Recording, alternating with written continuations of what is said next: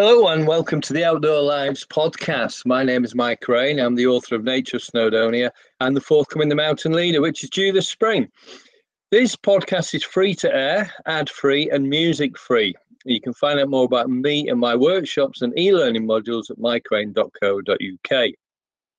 My guest today is Tasha Mark of Gecko Experience.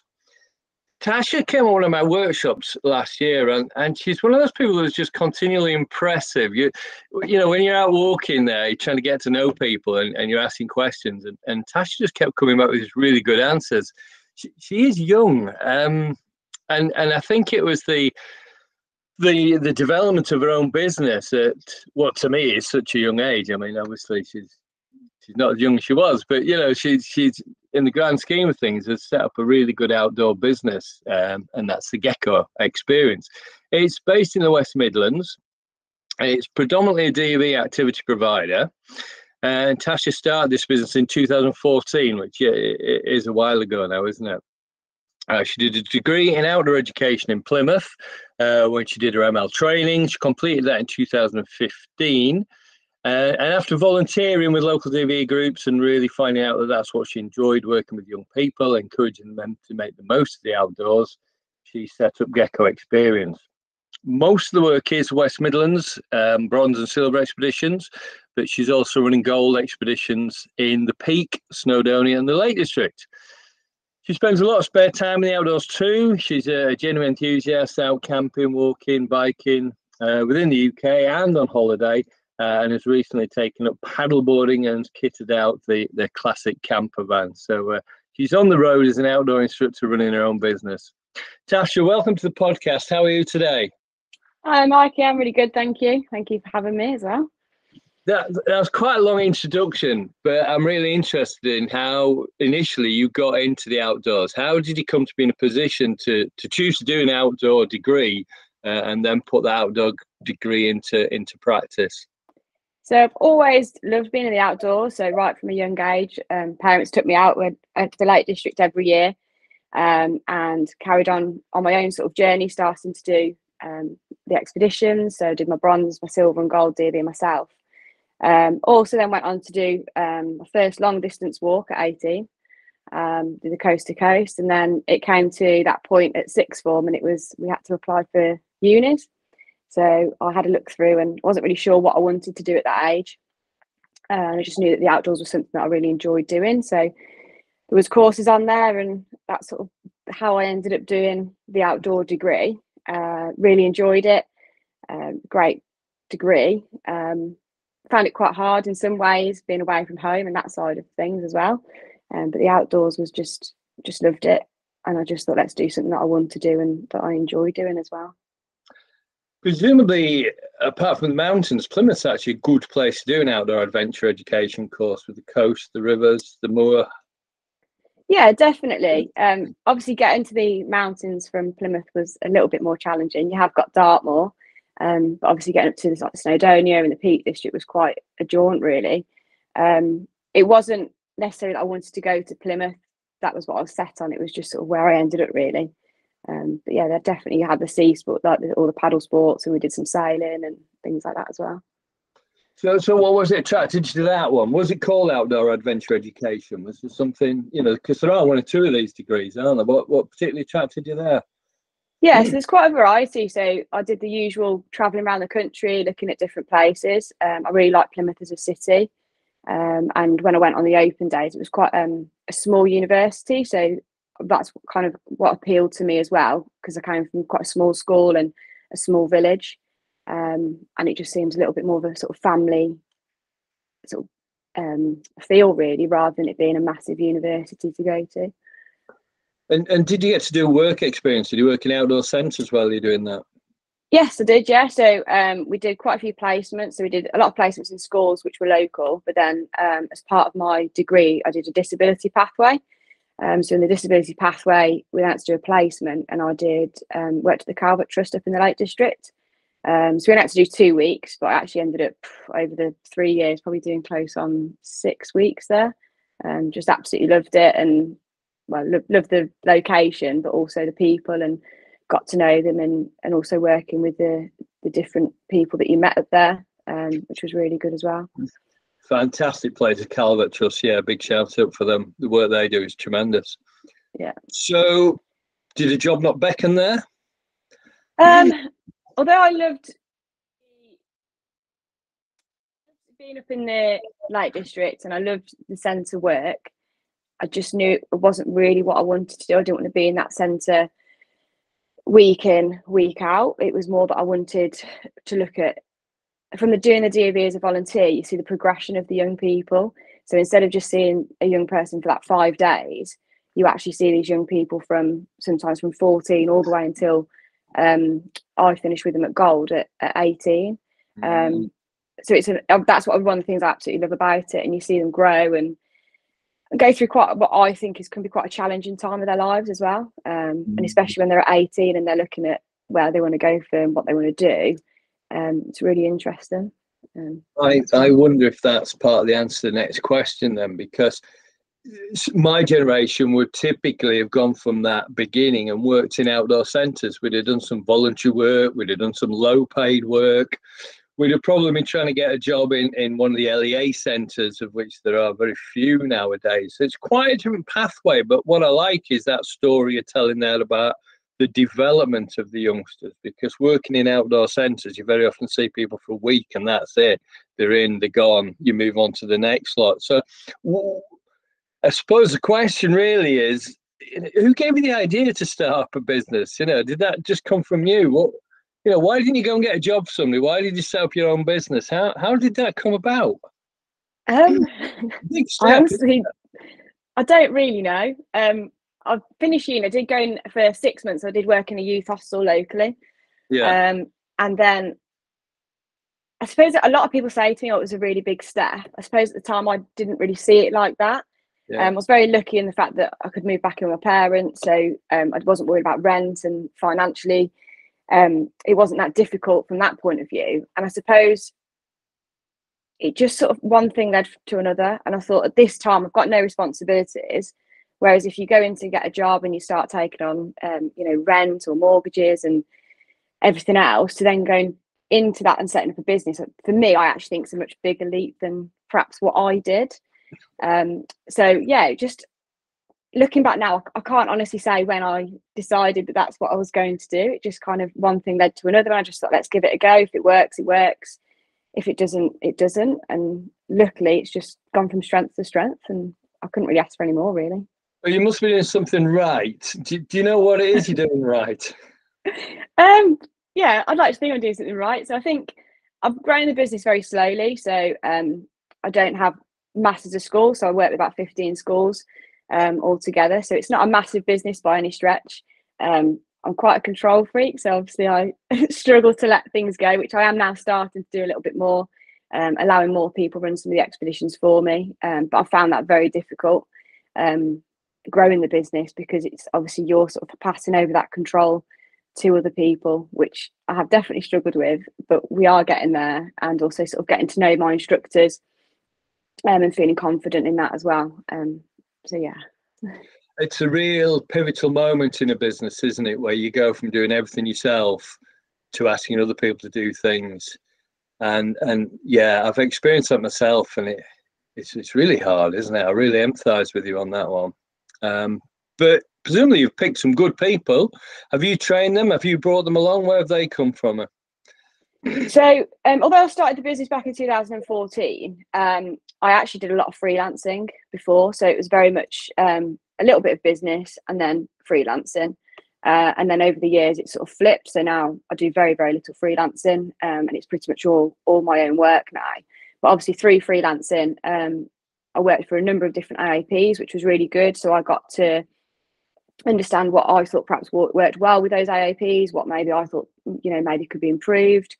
Um, and also you meet a lot of people so you meet a lot of instructors that way. So actually you're seeing them on the ground you see how they work with um, students but also how they are with members of staff. So because obviously the schools are coming yes the, the young people are your are the people you're working with but obviously you also need to get on with the teachers as well.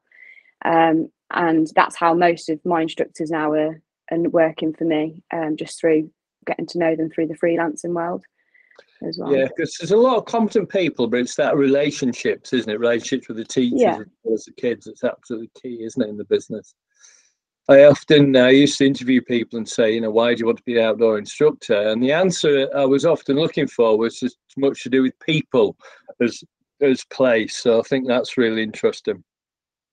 Uh, slightly odd tangent now, but Gecko, why Gecko Adventures? It's it's it's not um, name. Say that. It's quite an odd one. Uh, nothing that technical. It was uh, basically so my dad bought a van uh, back in just as I finished uni, and he was a DT teacher, and he basically put geckos on the van. Um, and it was coming to choose a name, and it was just uh, something that I find quite difficult. Things like that, um, and yeah, we just went with gecko and gecko experience, and there's nothing more to it. I'd love to say there's a, a massive thing to it, but there really isn't. Um, I did look at rebranding a couple of years ago, um, but I decided not to. And I just thought because obviously the name's starting to get around a little bit, especially around the Midlands, so mm. I did mm. keep it. Yeah, big the brand's important, and of course one of the big advantages you have being a uh, a relatively young person in this sector running your own businesses. You must be a bit of a social media guru. I bet, I bet you're a whiz on the old TikTok and that, aren't you? Um, no, not at all. I'd love to say yes, but um, I'm not really.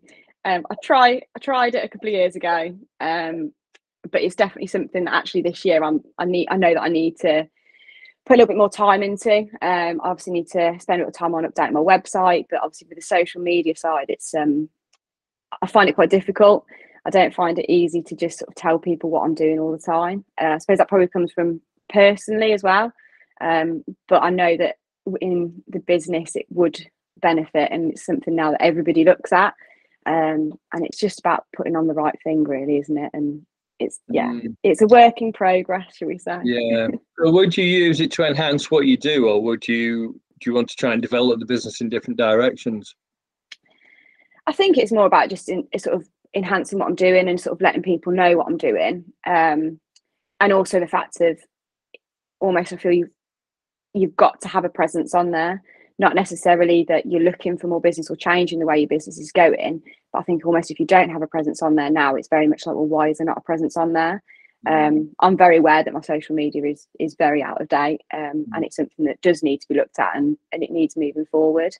Um, so yeah it's um, it'll maybe happen this year. It just, just me, you know, because obviously the perception would be that yeah, she's young, she's really good at that. But um, you've built a business through through solid word of mouth, haven't you, and contact? Yeah, definitely. So, um, started working in a couple of the local schools. So, I actually went one of the first schools I went to was uh, the school that I went to as a as a kid. Um, and then just grew from there. So obviously, from doing DofE as a volunteer uh, back when DofE was run through a lot of the the councils, you got to know teachers that way. Um, and then part of my degree was also linked into, so my dissertation was linked into developing a DofE program for uh, staff to deliver. Um, and then obviously got to know people through that way. And then obviously with the way the schools have gone into trusts, that's then allowed word of mouth through the trusts. Um, so now I've got quite a number of schools in, in the trust that I work with as well. That's brilliant. And and I know there'll be people who listening thinking, well, that sounds dead easy, but there's got to be more to it. What what have been the challenges, Tasha? What have been the most the difficult bits? Um, I think the most difficult part is um, it's quite a hard question that one. Is, yeah. Um, yeah, I think I've been. Is lucky the right word? I don't know. Mm-hmm. Um, it's everything has gone from strength to strength, and I've been very lucky in the fact there hasn't been a lot of um, fallbacks. Um, I've built up the business very slowly, and I think I've done it that way to avoid the sort of challenges along the way from that point. Um, biggest challenge? No, don't worry, don't worry. Yeah. There's, there's a humble confidence there that comes through in conversation with you and and and I think people really fall and trust you. So let, let me change the question then and say what are the best bits? What do you like most about being your own boss? Um well I couldn't imagine being in employment because I don't really know what that's like. Um but I just love working with so many different people.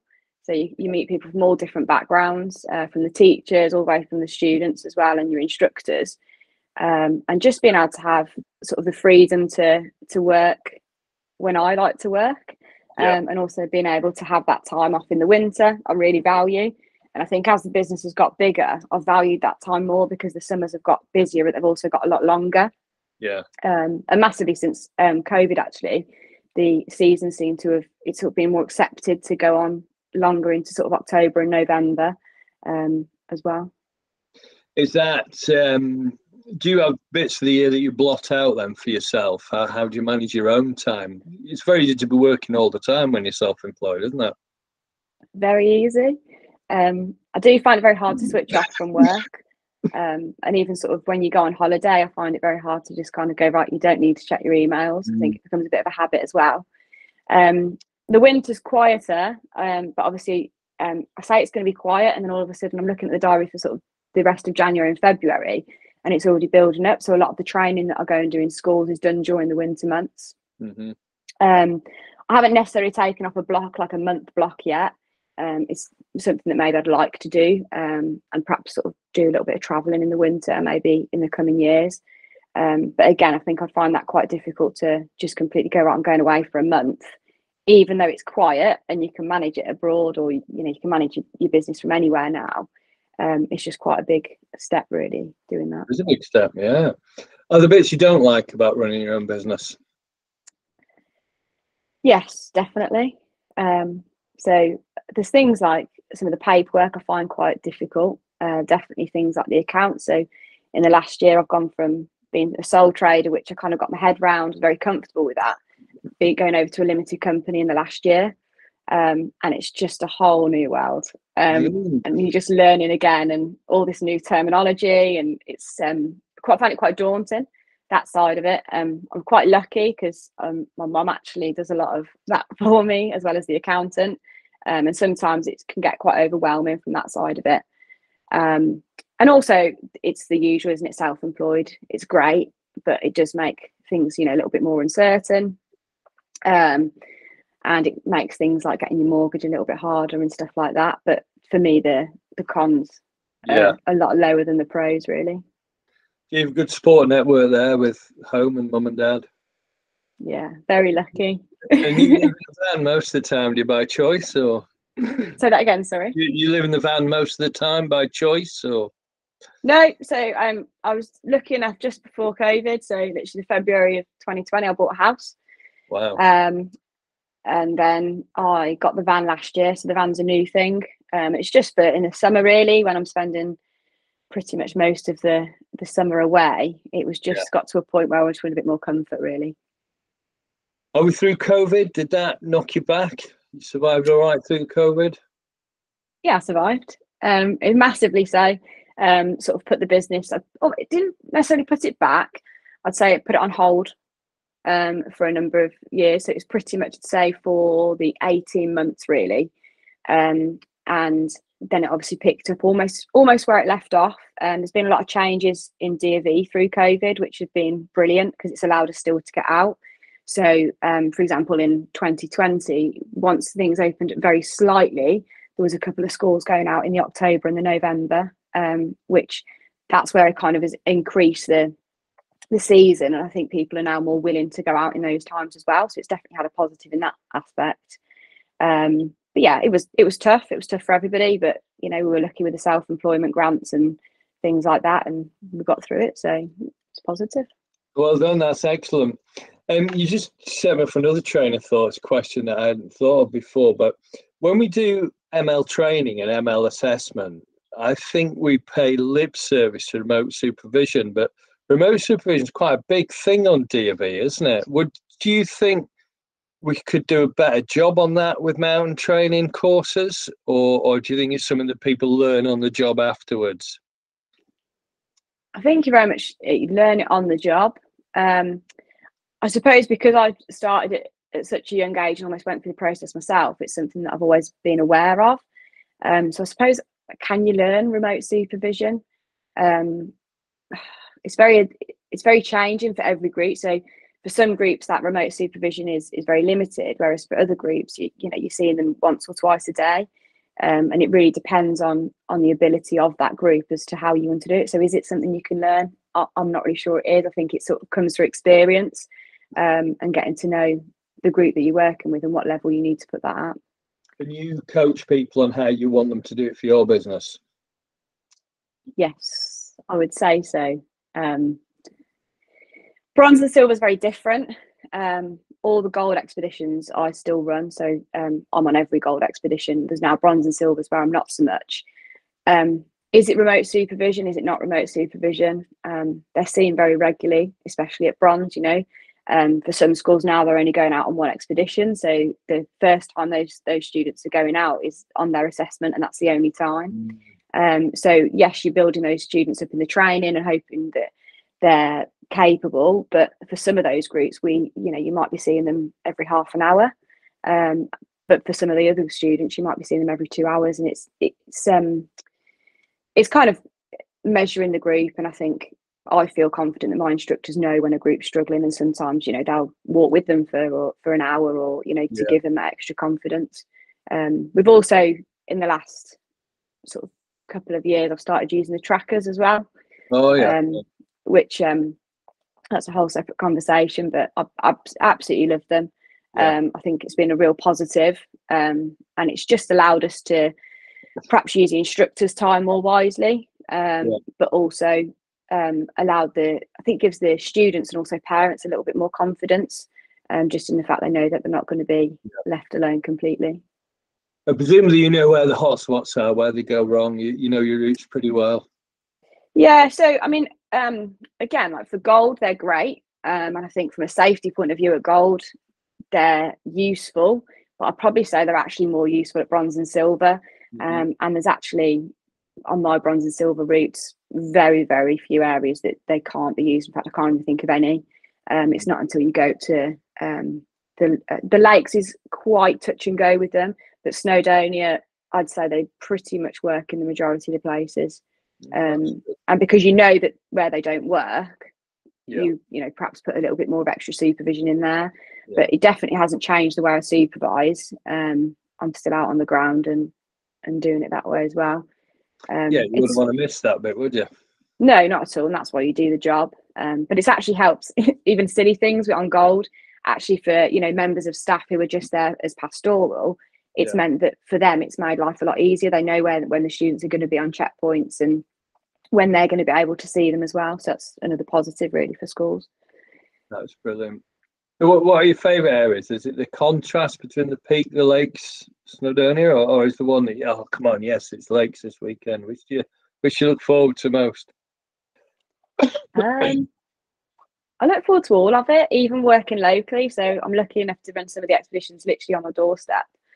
Um, with regards to like Snowdon lakes and peaks, I try tend to keep the lakes um, for myself more, I suppose. Um, mm. Also, getting up there nowadays is it, it can take so long um, mm. from the mm. Midlands. Um, it's great if you have a good run, but when you're going um, up there on a Monday morning, for example, to get up there and coming back on a Friday, it's just not great. Um, and also, I think the travel for the students is quite a lot, um, which yeah. is why I've sort of tended to start using the peaks a lot more and Snowdonia. Um, peaks and Snowdon as well, it's just a lot easier to get around um, as an instructor, um, which makes a lot more sense. Um, but yeah, everywhere. I, and it's also about who you're working with as well, rather than where you work sometimes and the right. weather. Yeah, yeah. no, I get that. What advice would you have for others um, in this sort of world for setting up their own business for cracking on? What would be your top tips? Well, even if, if they just want to get into it freelancing, you know, we get mature people, don't we, training as MLs, and they don't know where to start. How, what what would you say to them? And the first thing is just give it a go um, and talk to people. And the more you talk to people, the obviously it, that can be a good thing and a bad thing, can't it? But if you're talking to people and getting to know people and just go out and get the experience to start with um, you know if anybody wanted to come and volunteer and just have a go then you know start there and and slowly work through the qualifications and don't necessarily have massive expectations to start with. Um, and yeah just give it a go and it's if it doesn't work it doesn't work does it? Um, yeah yeah nothing ventured nothing gained eh? yeah And, and what about you? What's the next steps for you? Is are you happy with the business as it is? Are you happy with your qualifications as they are? Do you need to develop things? Do you want to develop things? Uh, are you going to sit now and do the same thing till you retire? What, what's what's the future hold for Tasha? Um, good question. So at the moment, the business is going really well. Um, it's still growing. So I'd say in the last year and a half, I've taken on quite a few more schools, um, and it's looking like more schools to continue. And also the numbers within the schools have already got going up. Uh, so definitely carry on growing the business for now. I often get asked that: is it something I'm going to do for the rest of my life? I've got no idea. um, I enjoy it, and I think at the, the, point where I get up and go, I don't want to go to work, mm. then that's when I'll perhaps look at doing something else. But for the moment, and the way it works and everything, it's it's definitely what I'll carry on doing. So yeah. yeah. Yeah, and it's still growing, isn't it? You're still in a really good phase of the business. Yeah, definitely.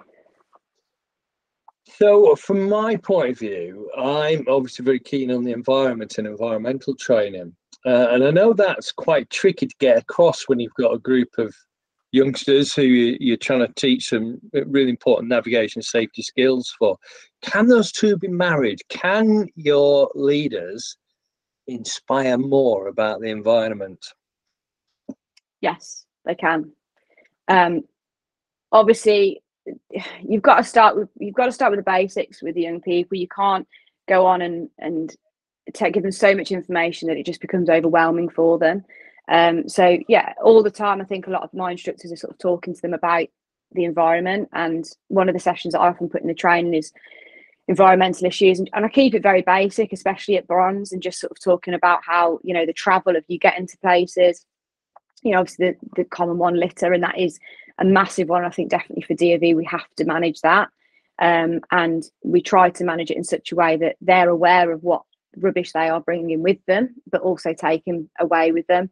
Um, and also that if we don't manage that, that also puts a very negative view on the young people, but also the DofE as a, an award as well. Um, so yeah, I think there's definitely scope for that. I think we perhaps need to educate them more, um, but it's also about educating people that perhaps don't go and do DofE. It's about how you can go and get the word out to those people as well. Um, yeah, it's big, it's big pictures, isn't it? And their challenges. But uh, I just feel if you take people into the countryside, you need to tell them something about it. Uh, yeah, definitely. But you're getting that message across the best you can. Tasha, we're coming towards the end now. Is there anything else that uh, you'd like to add to your story to to su- suggest to our listeners? Uh, no, not massively. No, it's a hard think, question, that one, isn't it? Yeah, it's quite a hard one. Just, um, yeah. I think if you you want to get involved in the outdoors, just just go and give it a go. Um, yeah, and just keep just keep developing whatever you do, and however that is. And I think sometimes it can be quite hard to. And I remember saying to you actually on when I went and did the the courses with you, I was actually quite nervous about it. Mm. Um, and doing the courses because I was a bit like, oh, it's like being put on test again and I haven't yeah. done that for a while. But actually, it was it was really good, um, mm-hmm. and it was really nice as well seeing a lot of the because the majority of the people on it, I think they were all sort of um, doing their ML training. Yeah, and seeing them from that point of view, and and just putting your mindset back into actually the journey that you go on as an as an ML as well, which I just found really interesting. Um, and I think the course is just just allows you to see things from a different point of view, and it wasn't like being on a test at all. It was brilliant, great couple of days. Yeah, that's good. We're all in this together. I always feel so. Uh, yeah. we need to work as a team. That's brilliant. Tasha, uh, it's inspirational what you're doing. Uh, best of luck with it in the future. And thank you for talking to us today. Thank you. Thank you very much for having me.